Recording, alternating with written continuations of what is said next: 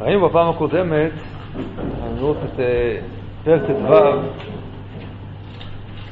רשימת המלכים האחרונה לממלכת ישראל, וראינו את ההתייחסות של הירושלמי, שהמלכים הללו כבר לא נמנים, כיוון שבליסטאיה היו נוטלים אותה, שראינו ככה את הבעייתיות שהייתה כאן בממלכת ישראל. אנחנו חוזרים עכשיו להשלים את הפער, לפי הסדר כאן, חוזרים שוב רגע לממלכת יהודה. אז פרק ט"ו, הפסוקים האחרונים, חוזרים לעסוק במלך הבא ביותם. אז בואו נקרא את סוף פרק ט"ו, פסוק ל"ב. בשנת שתיים לפרקח בן רמליהו מלך ישראל, מלך יותם בן עוזיהו מלך יהודה. בן 25 שנה היה במולכו, ו-16 שנה מלך בירושלים, ושם אמו ירושה בת צדוק. ויעש הישר בעיני השם, כל אשר עשה עוזיהו אביו עשה. רק אבמות לא שרו, הודעה מזבחו ומקטרים בבמות, הוא בנה את שער בית השם העליון. ויתר דברי יותם וכל אשר עשה, לא הם כתובים על צוות דברינו מלכי יהודה. בימים ההם החל השם להשליח ביהודה רצין מלך ארם, ואת פקח בן רמליהו, אשכב יותם עם אבותיו, ויקבר עם אבותיו בעיר דוד אביו, וימלוך אחד בנו תחתיו. טוב, לא מסופר פה הרבה. נקודה אחת שכתובה כאן, הוא בנה את שער בית השם העליון, דיברנו עליה בהקשר של אבא שלו. אתם זוכרים? ראינו שבימי אבא שלו יש אירוע מאוד דרמטי, הרעש, רעידת האדמה הגדולה שהייתה בימי עוזיהו. ראינו כמה הדבר הזה מרכזי, ראינו את דרך הנבואות בישעיהו. ועם הבן שלו יותם צריך עכשיו לבדות את שער בית השם העליון, כנראה שמשהו רעה, משהו נפל שם. והרעש היה, המוקד שלו היה, כפי שעולה מישעיהו פרק ו', בתוך, במקדש עצמו, וזה לא רק היה רעש, זו הייתה רעידת אדמה רצינית, ויותם היה צריך לעשות שם כמה שיפוצים.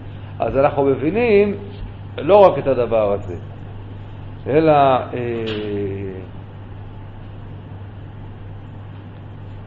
אם זה מתואר בתור אדם צדיק, אז שהוא בנה את שער בית השם העליון, אז זו גם זכות. זאת אומרת, כנראה שיש פה איזשהו תיקון, והוא לא נפל בטעויות של אבא שלו. אמנם פה כתוב, ויעש ישב בעיני השם כל אשר עשה, עוזיהו אביו עשה. זה קצת מעורר חשד, כי עוזיהו אביו לא עשה רק הישר בעיני השם, ראינו, הייתה תקופה טובה לעוזיהו, ואחר כך היה החלק השני, וכחזקתו גבה ליבו עד להשחית.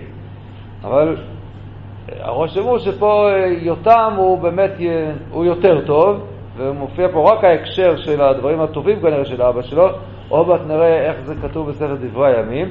ואם בימי אבא שלו שער בית השם העליון נפל, עם כל מה שזה מבטא גם מבחינה רוחנית, אז זכה יותם לתקן ולבנות את שער בית השם העליון. בהחלט זה דבר, דבר חיובי וטוב. איפה עוד הערה? אנחנו מוצאים שבימים ההם החל השם להשליח ביהודה את רציל מלך ארם את פקח בן רמליהו.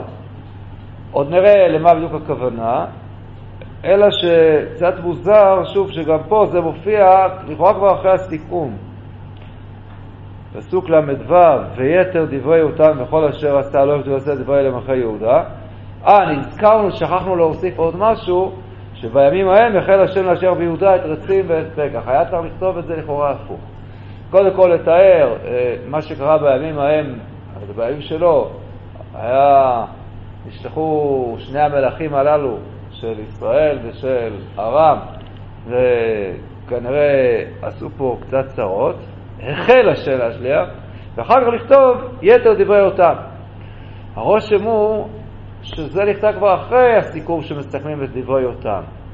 וכנראה שפתרון הדבר הוא, אה, כפי שעוד רגע נראה, שזה אולי כבר לא שייך ליותם. לא כל כך מצד יותם, אלא כנראה מצד מישהו אחר. מי זה המישהו האחר הזה? נחזור אה, כמה פסוקים קדימה. בפרק שלנו פסוק ל', אני חוזר רגע לממלכת ישראל. ויקשור קשר הושע בן אלה על פקח בן רמליהו ויכהו וימיתהו ולוך הרתעה בשנת עשרים ליותם בן עוזיהו. טוב, זה פסוק שאי אפשר לקרוא אותו ככה. מה זה בשנת עשרים ליותם? זה עתה קראנו כמה שנים הולך יותם. מה כתוב על יותם? כמה שנים הוא הולך? 16 שנה מלך. אז איך הושע בממלכת ישראל מולך בשנת 20 ליותם? הוא מלך רק 16 שנה, אז איך הוא מלך בשנת 20 למלכותו? והפירוש הפשוט הוא, שמופיע בחז"ל, שהאמת היא שהוא מולך באיזו שנה? בשנת 4 כנראה כבר למי? לאחז, הבן של יותם. אבל לא רוצים למנות ליותם, לא רוצים למנות לאחז.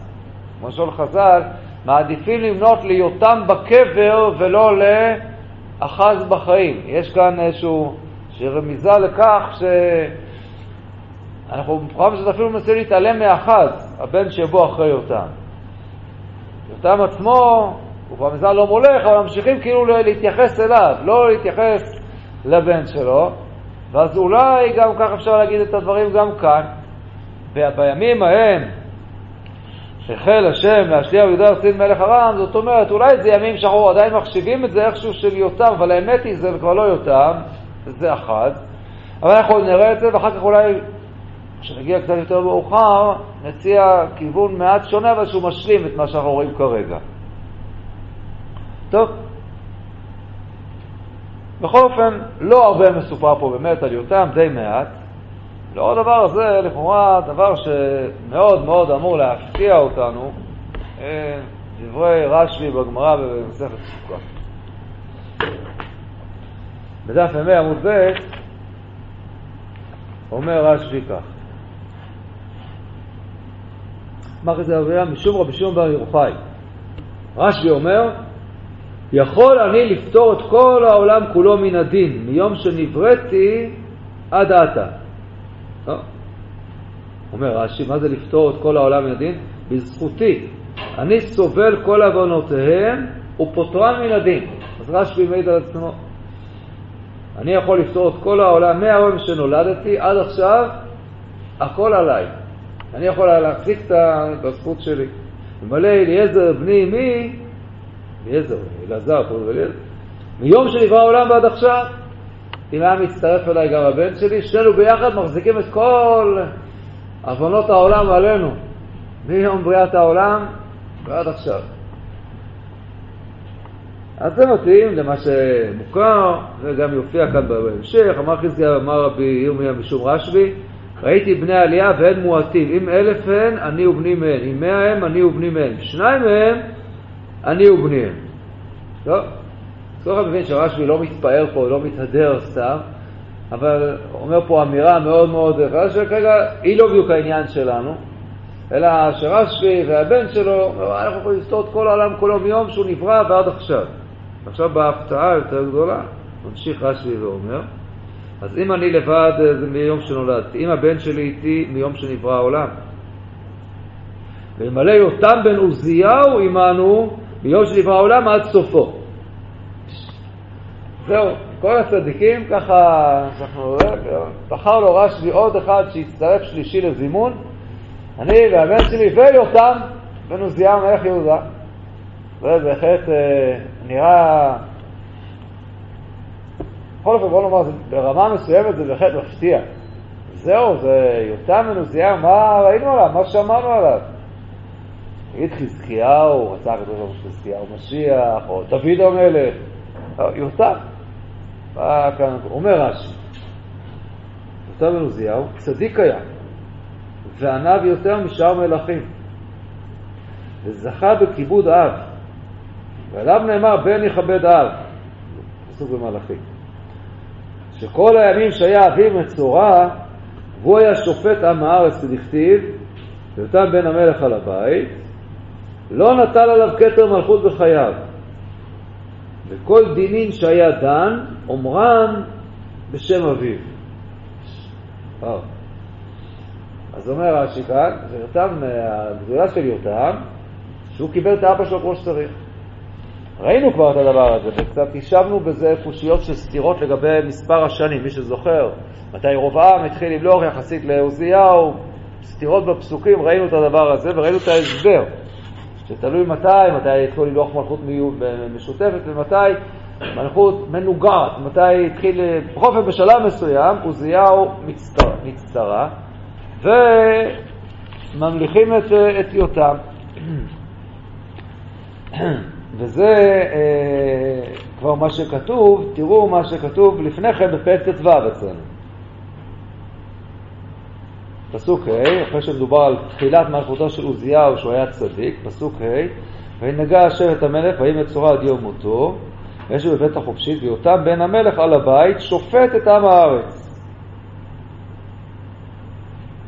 ויתר דברי עזרהו אשר עשה לו כתובים וכולי, אגב אותם לא תחתיו. אז יותם בן המלך שופט את עם הארץ. זה מה שרש"י אומר, כל דינים שהיה דן היה אומר בשם אבא שלו. אז, אז בהחלט יפה, וזה גם בולט כאן. מה שכתוב, וינגע השם את המלך, זה את עוזיהו, ויותם בן המלך על הבית שופט את עם הארץ. אז זה כתוב, ויותם בן המלך מלך תחתיו. לא, הוא לא מולך תחתיו, הוא רק שופט תחת אבא שלו. טוב, תגידו שהוא שופט רק את, ה, את עמי הארצות, זה לא כזה, לא רוצה, לא. אז צריך לדעת מה זה הביטוי עם הארץ. הביטוי עם הארץ הוא ביטוי שעבר שינוי גדול. כן, עם הארץ, חז"ל דורשים עם הארץ, עם שבגינו ניתנה הארץ. על עם ישראל, כאילו, לשבח. יודעים מה זה עם הארץ? גם בחז"ל. אז יש בעם הארץ, יש גם דרגות. יש עמי ארצות שהם פשוט לא כך בקיאים בתורה. יש עמי ארצות גרועים מהם, שעליהם נאמרו דברים מאוד מאוד קשים. זה בחז"ל, זה בפסחים ובעוד מקומות. עם הארץ, לקוראו כדג, הוא שרץ, הוא שגר ואשתו שרץ, ועליהם נאמר, ארור כל שחורים בהמה, מה בשלום עם הארץ? מה זה הדבר הזה? במסבירים הראשונים, הריטווה ואחרים, לא אמר אחד שלא יודע ללמוד, אלא עבריינים ברשות שלנו, שליסטים, אז יש כל מיני דרגות, גם של עם הארץ. אבל בעצם בתנ"ך זה לכאורה לא ככה, הנה כאן, יותם שופט את עם הארץ. אין הכוונה את הטיפשים. בואו ניקח אחורה, איפה מופיע בתורה? וישתחו אברהם לפני עם הארץ. אז מה, בגלל שבני חטא היו עמי ארצות, לא היו בקיאים ברש"י תוספות? בני חטא, מה שייך להגיד עליהם עם הארץ? מה הפירוש עם הארץ? עם הארץ כפשוטו, אנשים שיש להם את הארץ, כלומר בעלי האדמות, בעלי האחוזות, האנשים הגדולים, החזקים, המנהיגות, הם עמי הארץ. לכן דורשים חז"ל, כן, על אה, עם שבגינו ניתנה הארץ, כביטוי שבח לעם ישראל. אז איך זה יתגלגל בצורה כזאת? אז כנראה שהשחזור הוא השחזור הבא. באמת, וישלחו עבר לפני עם הארץ, כל האנשים העשירים שאין להם ארצות, יש להם קרקעות, הרי אברהם מחפש שמה אחוזת קבר. הרבה אחוזת קבר, אז האנשים הרלוונטיים לדבר הזה, זה כל מיני, כל הגבירים של החיטים שיש להם, יש להם קרקעות להציע.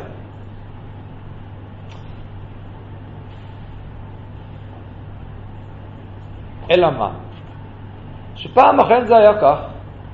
כשהעם היה ברובו הגדול, הוא היה עם של חקלאים, אז גם האנשים העשירים, אלה שהיו להם את האדמות, את האחוזות, והיו את האלה שרק עבדו, שהם היו אריסים, שהיו פועלים, שהיו עבדים. העשירים, המובילים, האנשים החזקים, הם, הם בעלי התור, הם עמי הארץ, במובן החיובי של הביטוי. אנשים חזקים, מנהיגים. אבל בשלב מסוים האופי, ההתנהלות החברתית פה בישראל, דבר שעבר שינוי גדול, שעיקרו החל בימי שלמה בעצם.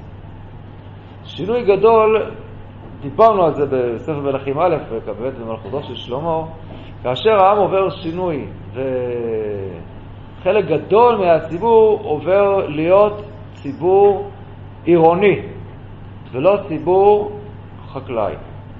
לא אנשים שעושים בחקלאות. בחקלאות עוסקים פחות ופחות אנשים. אולי זה עדיין לא היה דרסטי כמו היום, אבל המגמה הזאת החלה, החלה אז.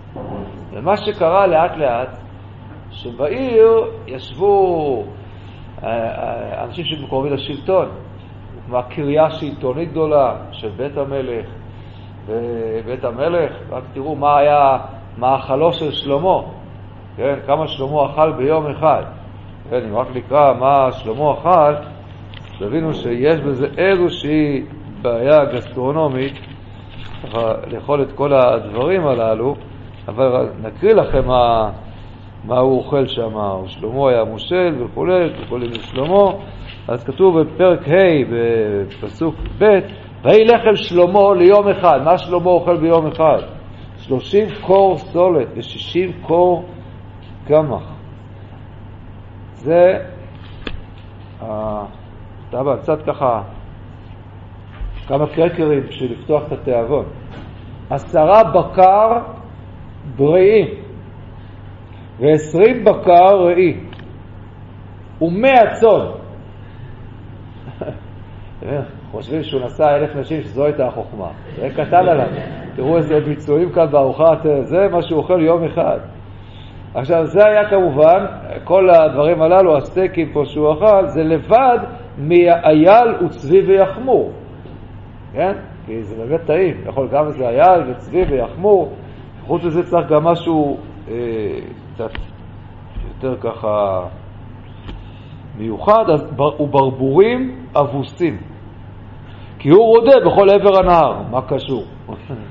כן, אז אתה יכול להגיד, כי הוא מונח בכל עבר הנהר, אם ככה הוא נראה. אז מה הכוונה כמובן, ויהי לחם שלמה? כל אחד מבין שזה לא שלמה האיש אוכל את זה לבד, אלא מה? זה, זה מה שאוכלים בבית המלך. כאילו שלמה, לו את האנשים שלו, את המשרתים שלו, ואת האנשים, את כל הצד, וכל ה... זה פלטפורמה גדולה שממילא מצריכה עיסוק של הרבה מאוד אנשים, שרים ויועצים ופועלים. ואנשי ביטחון של הצבא שלו, ואנשי חינוך, ואנשי... זה ככה, ולטיפול במשפחה שלו, ולכל האדם כזה שבא, אז הוא עצמו נמצא, גר שם, צמוד לארמון המלך במשפחה שלו, אז צריך להקים שם מוסדות חינוך לילדים של כל ה... בקיצור, זה דבר שכמובן צריך לספק להם אה, את כל הצרכים האחרים, וכן על זה הדרך. יותר ויותר אה, הצד העירוני, עם הפיתוח הגדול של המסחר, שבא בחלקו הגדול על חשבון החקלאות, משנה את האופי. לאט האנשים היותר עשירים מתרכזים בערים. והם עוסקים, יש פיתוח גדול של הכבישים, של, של הדרכים בימי שלמה והלאה. ואז מה שקורה זה שפחות ופחות אנשים מתעסקים בחקלאות, אבל הם מספקים את התוצרת החקלאית שלהם גם לאחיהם שבערים. כן, קצת מזכיר מי שעכשיו, בשורב לומדים אה, מגילה, כן, אה, על אה, בני הכפרים שמספקים מזון לאחיהם שבערים, האם זה בכדי שיספקו, בגלל שמספקים, שהגמרא מביאה את שתי האפשרויות. בכל אופן, יש כאן איזשהו אה, אה, מערך גומלין, אבל מה שקורה בעצם זה שהאנשים אה, אה, היותר חשובים עוברים לגור בעיר. וממילא לשם מביאים את האנשים, את המורים היותר טובים, נגיד במושגים שלנו היום, את הרופאים היותר טובים, את המהנדסים היותר טובים. האליטה אה, לאט לאט עוברת אה, להתגורר ב, בעיר, ולאט לאט נשארים פחות ופחות אנשים, אנשי רוח, אה, במקומות, בכפרים, במקומות החקלאיים. ולכן במשך השנים, מה שקורה לאט לאט, האנשים שנמצאים בכפרים, אה, הם גם, העול הכלכל, הכלכלי עליהם גדל, מכיוון שהם עכשיו צריכים לספק בעצמם את התצרוכת כבר של ציבורים הרבה יותר גדולים. יש ביקוש, אבל צריכים לעבוד יותר. אם כולנו חקלאים, אז כל אחד מגדל בסך הכל, קצת מתחפים, זה גדל עגבניות, זה מלפפונים, מסתדרים, בתוך, בתוך הכפר אנחנו מסתדרים. אבל פתאום כאשר אתם צריכים עכשיו לספק אה, גם לערים הגדולות שמסביב, אז uh, שעות העבודה יכול להיות שגדלות, וצריך, יש יותר לחץ, ופחות ופחות יש אנשים שהאליטה הרוחנית של העם, הם עברו לגור בערים, ולאט לאט הכפרים, האזורים הללו, הם מתרוקנים מאנשים, מאנשי ספר יותר, מאנשי רוח, ולאט לאט נוצר מצב שבאמת האנשים שנמצאים שם הם פחות יודעים, פחות לומדים, ומכאן בעצם עובר להיות מין מצב שכזה, שאנשים שהם, יש להם ארצות, יש להם בעלי השדות, מה שהיה פעם עמי הארץ, שזה האנשים החשובים, העשירים, שיש להם הרבה, הרבה קרקעות, היום מי שיש לו את הארץ, בשלב היותר מאוחר, זה אנשים כבר פשוטים יותר. אנשים פשוטים יותר שהם עובדים בארץ, ולא עובדים בדברים ככה קצת, אה, הם צווארון כחול ולא צווארון לבן, ולכן לאט לאט הגיע הביטוי שאנשים שפחות יודעים, פחות מבינים, יותר קרוב לביטוי של עם הארץ בימינו. נכון, ובתנ"ך זה עדיין מסתובב. כאשר פה כתוב על עוזיהו, כן, ש... על יותם, שכשהוא מחליף את עוזיהו, הוא שופט את עם הארץ, אין לקרוא את עמי הארצות, אלא אדרבה, הוא השופט, המנהיג של כל המנהיגים. אז למה כתוב רק שופט? כתוב שופט ולא, ולא כתוב פה מלך.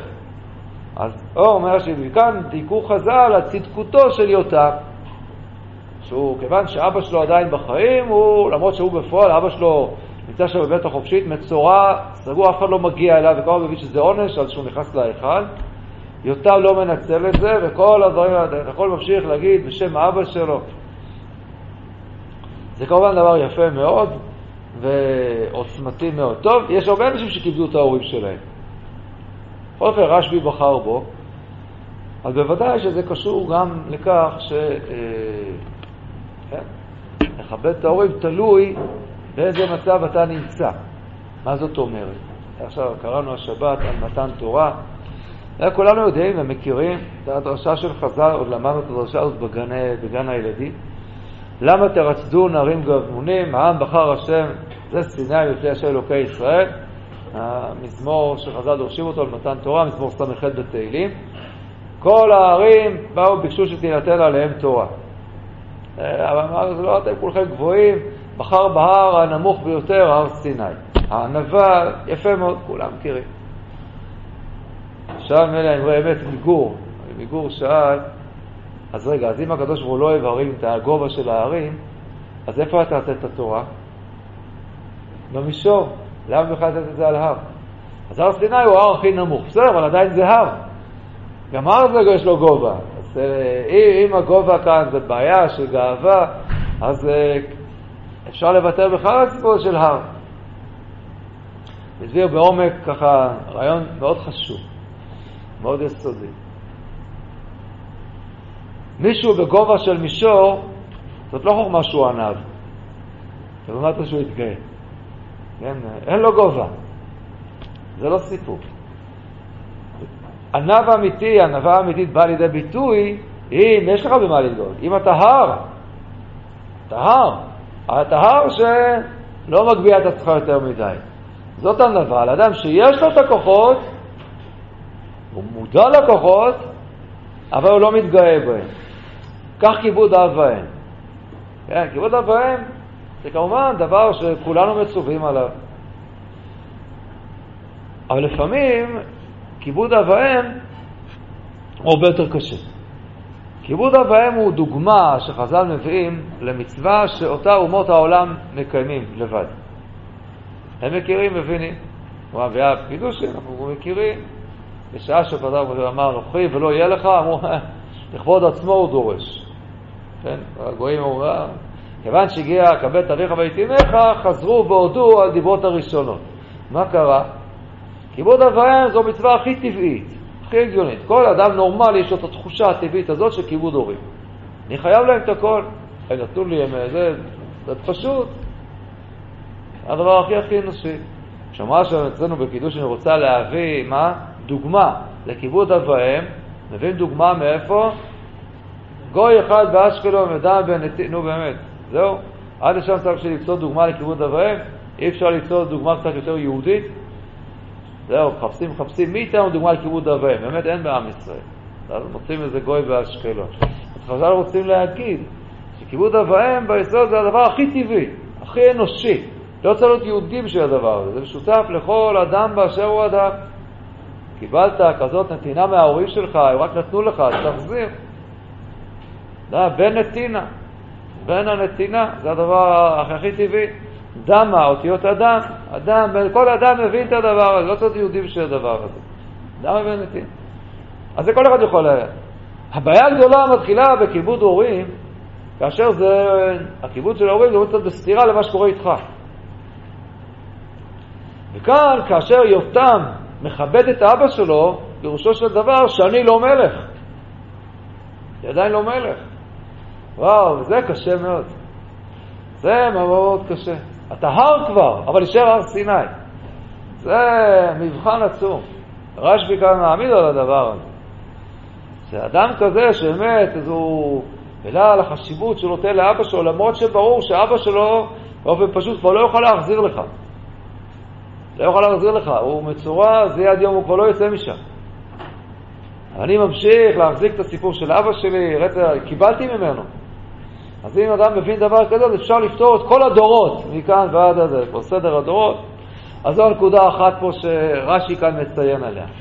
אבל נראה שיש עוד שתי נקודות שאולי הביאו אולי את חז"ל לדרוש את יותם כמין צדיק מיוחד שכזה.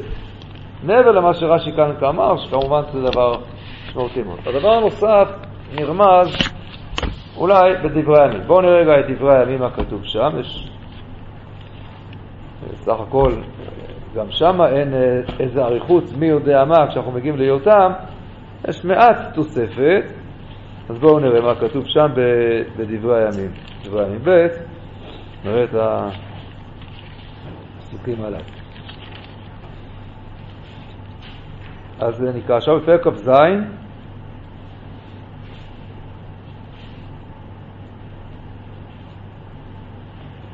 אז אולי עוד נראה אפילו את הפסוקים שקראנו עכשיו בימי אבא שלו, תראו את סוף פרק כ"ו, פסוק כ"א, ויהי עוזיהו המלך מצורע עד יום מותו, ויש בבית החופשית מצורע כנגזר מבית השם, ויותם בנו על בית המלך, שופט את עם הארץ. הוא על בית המלך, אבל הוא רק שופט את עם הארץ.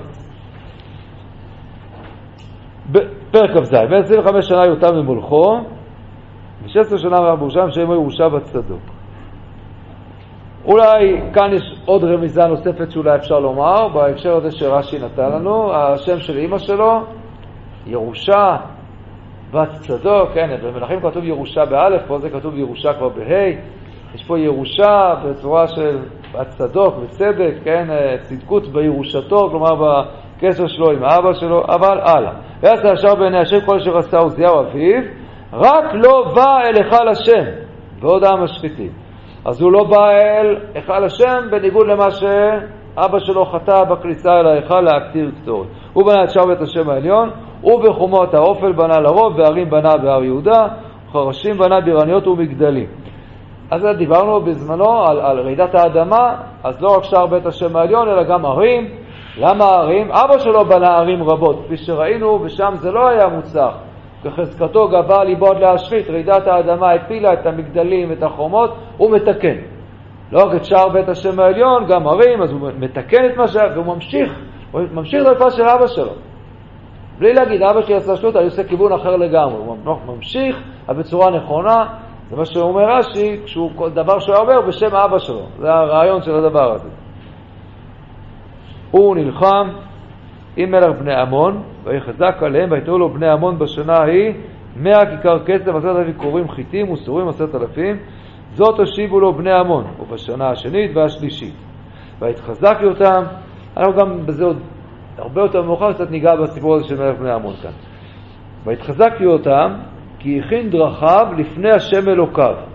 או, זה כבר שוב פסוק נוסף שאנחנו שומעים, יש פה משהו.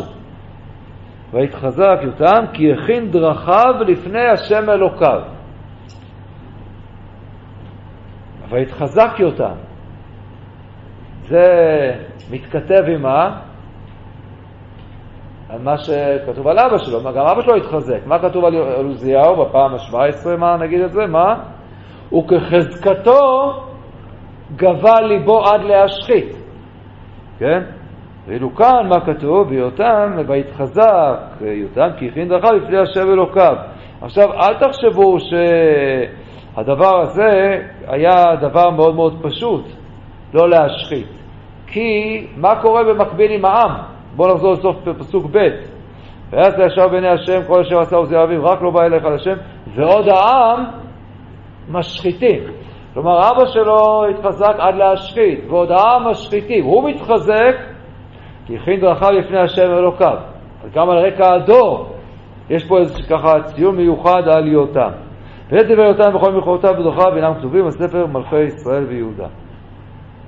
בין 25 שנה היה במולכו ו-16 שנה מלך בירושלים.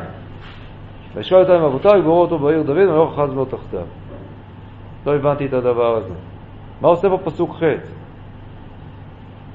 בין 25 שנה היה מולכו ו-16 שנה מלך בירושלים. מה זה? זה פסוק טוב או לא טוב? למה הוא בעייתי? מה? זה כתוב בפסוק א'. למה כתוב בפסוק א'? בן זה חמש שנה יותר מלכו ושת שנה רב בירושלים. למה צריך פה עוד פעם? ב-20 שנה אחת, בין, כן, ב-25 שנה היה מלכו ושת שנה רב בירושלים. למה להגיד את זה עוד פעם? לא הוספנו פה כלום.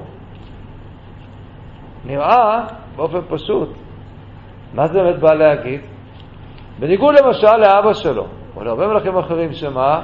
שהתחילו באיזושהי צורה מסוימת, אבל לא סיימו באותה צורה. לעומת זאת יותם, מה? מה רוצים פה להגיד לנו?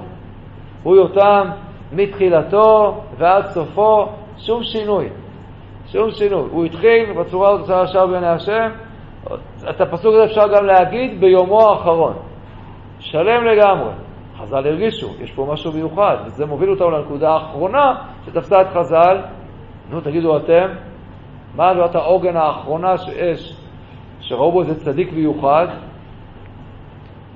נכון, רק לא כולם שמעו. זה השם שלו. כל מלכי, כל המלכים זה מאוד מאוד בולט, מה, השם שלו.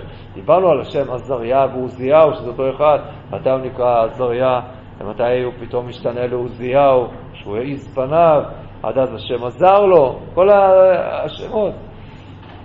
הוא נאמר עליו יותם.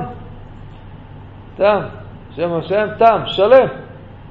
שלם מתחילתו ועד סופו, אין, אין שום בעיה. לא, זה אולי המלך היחיד בכל מלכי בית דוד, שלא מוצאים עליו חטא אחד. זה דבר מדהים. אין מלך שלא כתוב עליו, גם מלכים צדיקים, שאתה לא מוצא להם איזושהי בעיה. פה נאמר עליו שעשה ישר בעיני השם, ואין שום, שום, שום דבר, אין עינות חטא, שום דבר. גם כשכבר בימיו מתחיל של מלחמות, כותבים את זה אחרי כבר. זה לא שייך אליו, זה בגלל הבן שלו. הוא משהו שלם. אז אה, ראו פה משהו באמת מיוחד מאוד.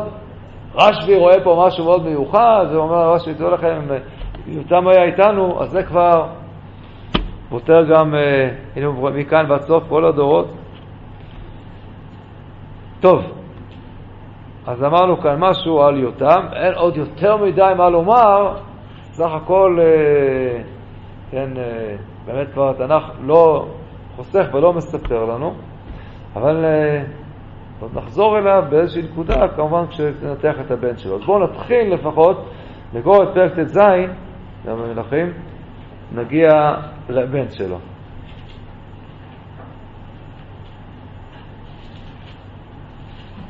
בשנת 17 שנה לפקח בן רמליהו מלך אחז בן יותם מלך יהודה.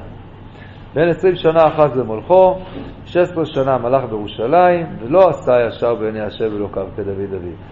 כן, פה נורא חשוב איך, איך מפסקים את זה. ולא עשה ישר בעיני השם אלוקיו, כן, כדוד אביו. חלילה. כן, אז צריך לקרוא את זה נכון. ולא עשה ישר בעיני השם כדוד אביו. בניגוד ל... לאבא שלו, יותם.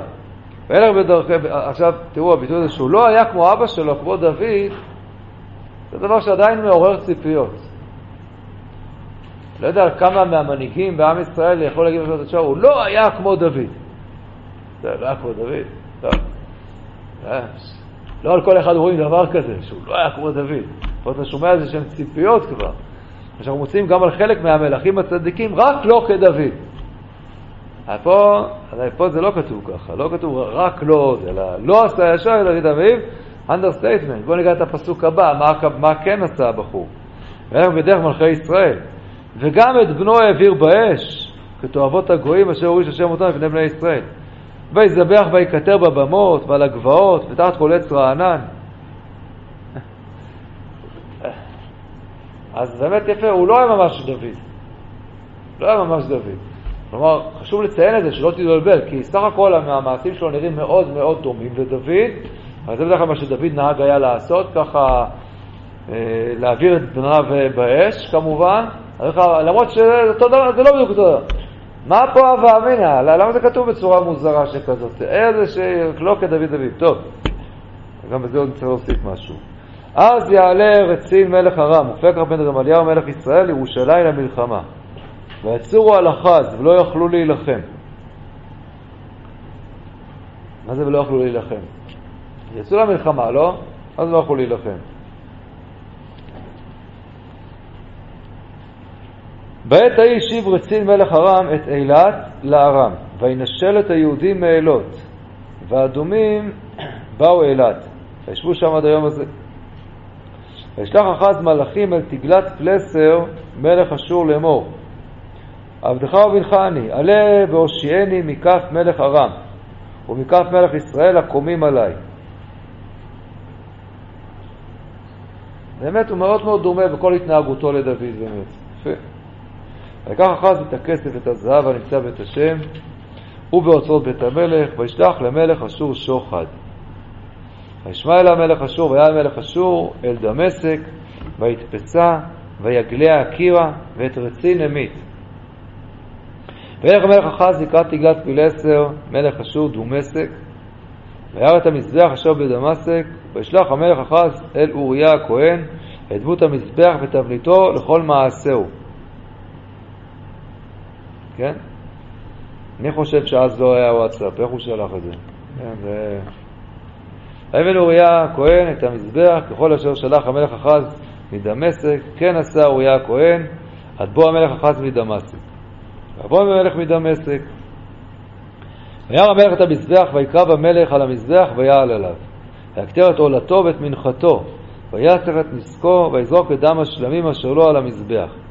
ואת המזבח הנחושת אשר לפני השם, ויקרא מאת פני הבית מבין המזבח ובין בית השם, ויתן אותו על ירך המזבח, צפון, ירך המזבח צפונה. לא לגמרי ברור מה, מה בדיוק עשה פה, אבל אנחנו מבינים שהוא דחף פה עוד מזבח גדול, מזבח גדול מתבנית אדמי המזבח מדמשק, ואז כנראה את מזבח הנחושת הוא קצת מזיז. ויצב המלך, ויצב המלך אחז את אוריה הכהן לאמור על המזבח הגדול הכתרת עולת הבוקר ואת מנחת הערב, ואת עולת המלך ואת מנחתו. וזאת כל עם הארץ ומנחתם ונזקן, וכל דם עולה וכל דם זבח עליו תזרוק. ומזבח הנחושת יהיה לי לבקר. והיה צוריה הכהן ככל אשר ציווה המלך אחז. ויקצץ המלך אחז את המסגרות הנכונות, ויסר מעליהם את הכיור ואת הים, הוריד מעל הבקר הנחושת אשר תחתיה, ויתן אותו על מרצפת אבנים. ואת מוסך השבת אשר בנו בבית נבוא המלך החיצונה, יסב בית השם לפני מלך אשור. ואת דברי אחז אשר עשה לו הם כתובים על ספר דברי הימין למלכי יהודה. אשכב אחז עם אבותיו ויקרר עם אבותיו בעיר דוד, וימלוך חזקיה ובנו תחתיו. רק נעיר רגע, אמר אה, רשב"י, מהיום שאני נבראתי עד עכשיו אני פותר את כל. אם הבן שלי איתי מיום בריאת העולם ועד עכשיו.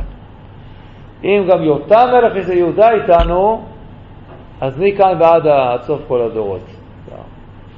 כי באמת יותם, מכאן כל הדורות כבר. מה זה?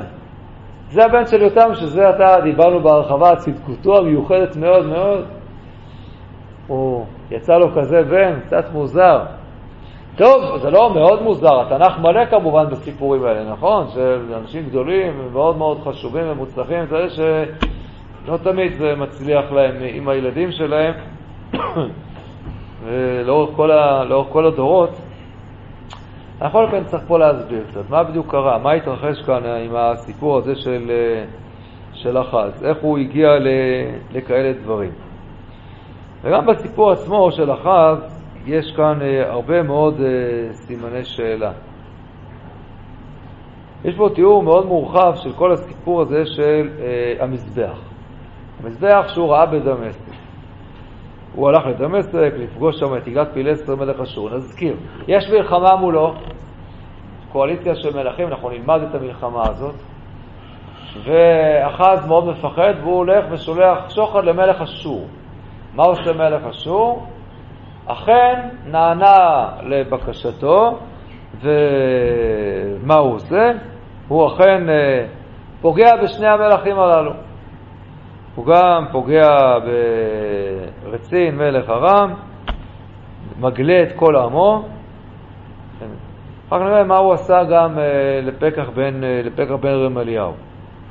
אבל בכל אופן הוא משחרר אותו. אז נעזוב כרגע את פקח, כרגע ניקח, ניגע רק במה שהוא עשה למלך ארם. רצין מלך ארם, שהוא היה אויב של אחז, שלח אחז שוחד למלך אשור תגלת פילסר, שישחרר אותו מהארמי הזה מדמשק, וזה אכן מה שרצין עושה.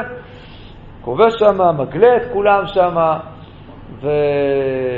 והורג את רצין מלך ארם. ואז אחז מלך יהודה יוצא בהכרת תודה גדולה למלך האשורי החזק, פוגש אותו בדמשק, ורואה שם את הדמות של, ה, של המזבח המצוין הזה של... Uh, של מלך אה, ארם, כל כך מתלהב מהמזבח, זה, זה, זה מזבח, זה מזבח שאין ספק שהוא מאוד מאוד עוזר ומועיל. תשאלו את אה, רצין מלך ארם, כמה עזר לו כל מה שהוא הקריב על המזבח הזה. אולי הוא בן עולם הבא בזכות זה, אנחנו קשה לדעת. מה אתה עכשיו הולך, שהולך להקים מזבח של המלך שהובס והוכה ועמו הוגלה? אתה מגיע לדמשק, רואה את המזבח הארמי הזה, ואותו אתה שולח מצווה, אני רוצה שתעשה לי אותו בדיוק אצלי. אצלי במקדש. שוב, אני לא נכנס עדיין אפילו, צריך להגדיר, אני צריך להגדיר את זה, מה בדיוק הוא עושה שם, הוא, הוא נותן תפקיד למזבח הגדול הזה ולמזבח המקורי, חלוקת תפקידים, מה, מה הוא רוצה להגיד בדבר הזה, אבל מה אתה עושה דבר כזה? מה פתאום? נפלת על הראש? מילא אם הייתי לוקח מה? מילא במרכאות. אם הוא היה עושה, איזה מזבח הוא היה עושה אצלו? מה? אשורי, מזבח אשורי. לא שזה טוב, אבל יש בזה איזשהו היגיון. מלך אשור הוא זה שבא וניצח והיכה. ומלך אשור היכה את מלך ארם, ועכשיו אתה בצורה מזוכיסטית בונה לך מזבח שלו, אולי זה יותר זול כבר. אז זה באמת דבר שצריך להבין אותו. עכשיו, אני גם רוצה להבין מה הוא עושה, הוא אחז מקריב שם קורבנות. כבר מקריב, מקריב שם קורבנות. למי הוא מקריב בדיוק? ויקר המלך על המזבח, ויקר המזבח ויעל עליו. ויקטר את עולתו ואת מנחתו, ויצר את נזקו, ויזרוק את דם השלמים אשר לו על המזבח. רגע, מה זה? אחז, עובד עבודה זרה, גדול כזה, הוא... למי הוא מקריב את הקורבנות האלה בדיוק?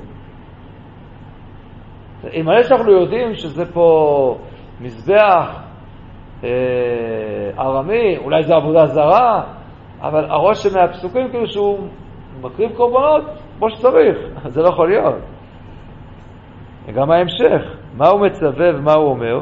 פסוק ט"ו, ויצווה המלך, אכל את אוריה הכהן לאמור, על המזרח הגדול תקדם את עולת הבוקר, מנחת הערב, עולת המלך, מנחתו, את עולתם הארץ ומנחתם ונזקיהם, וכל דם עולה וכל דם זבח, הכל ככה, זה, והמזרח הזה, יכול שיהיה לי לבקר. לו ברור מה בדיוק מה זה לבקר. מוזיאון לזכר המזבח שהיה פעם, לא מה, מה, מה זה לבקר הזה. אבל הרושם הוא שהוא שומר על קורבן התמיד של הבוקר, של הערב, אה, לשרים, מה, מה עושה פה אחז? מה בדיוק עושה כאן? הדבר הבא שהוא עושה כאן זה ש... הוא מקצץ שם את המסגרות של המכ... והמכונות. מה זה המכונות הללו? ועשר מעליהם את הכיור ואת הים הוריד. אתם זוכרים מה זה המכונות? למדנו את זה בהרחבה, במלכים א'. שלמה בונה עשרה כיורות, ומונה להם מכונות. מה זה מכונות? אז זה את הכיור ואת קנו. כן, אז המשכן היה כיור אחד וקנו, ית בסיסי, כפי שמתרגם את התרגום. לשון כאן. משהו הבסיס שלו. במקדש היו עשרה כיורות ועשה להם עשר מכונות. עכשיו הוא מקצץ את הכיורות, את המכונות, ושם את הכיורות ואת הים, עם הים של שלמה גם, שהוא היה מונח על... שם אותם על, על מרצפת אבנים. גם הים של שלמה, כיור ענק כזה, אחד גדול, שהיה על 12 בקר, אז מה הוא עושה? הוא הוריד אותו מעל הבקר הנחושת וגם שם אותו על הרצפה. מה ככה יותר קל לך לקפוץ שם בתור בריכה? זה גבוה לך מדי כשזה מעל 12 בקר. מה הוא רוצה לעשות? זה יפה שהוא סוגר את המוסך שלו בשבת, נכון? לא, צריך להבין גם מה זה הדבר הזה. מה זה מוסך השבת? שהוא בנה, מה הוא עושה? עשו בית השם מפני מלך אשור. מה זה מפני מלך אשור? אני פה פתאום מתחיל לשמוע שיש איזה, איזה פחד מפני מלך אשור. מה אתה פוחד ממלך אשור? מלך אשור הוא איתך ביחד. קראת איתו ברית, שילמת לו כסף, שוחד, וזה עזר, הוא מילא את אה, חלקו. מה קרה? ממה אתה בדיוק פוחד כאן? אז זה לא לגמרי ברור מה הסיפור. כמובן שאנחנו גם צריכים עוד להבין מה, מה הרקע של המלחמה הזאת שהוא הסתבך בה. איך פתאום פקח בן רמליהו, מלך ישראל, חובר לרצין מלך ארם, והם חברים פתאום. והם שניהם יוצאים ביחד למלחמה מול. הם יוצאים למלחמה ומגיעים כאן, כן, אה, הגיעו לירושלים. אז יעלה רצין מלך ופקח בן מלך ישראל. ירושלים למלחמה, ויצורו עליו, יש מצור על אחז, ולא יכלו להילחם. לא, אז מה הם עשו? שיחקו מחבואים? מה זה אם לא להילחם? הם עושים מצור על ירושלים, אגב, הם לא יכלו להילחם. ולכן הם עשו רק מצור, שזה כידוע לא קשור למלחמה בכלל. מה זה לא יכול להילחם? מה הסיפור כאן? השאלה הכי הכי גדולה היא, שהיא כבר תיתן לנו כבר איזשהו כיוון, עם מה סיימנו אצל יותם? עם השם שלו. מה זה השם הזה אחז? מי אחז? מה אחז? מה זה אחז? אין שם כזה. יש שמות מאוד דומים, שכבר נתקלנו בהם, כמו מה? אחזיהו, יהואחז. כן? הקדוש ברוך הוא אוכל, כמו עזריהו, זה כאלה, כל השמות עם שם השם. צדקיהו, יחוניהו, זה, זה, מלכי יהודה באופן פשוט, שם השם איתם. לא קוראים לה מלך אמיץ, אלא אמציהו. מה, יואש, עם שם השם, יהואש, יאשיהו, אחז. מה זה אחז? מה קרה? איזה מין ככה, זה הכינוי שלו.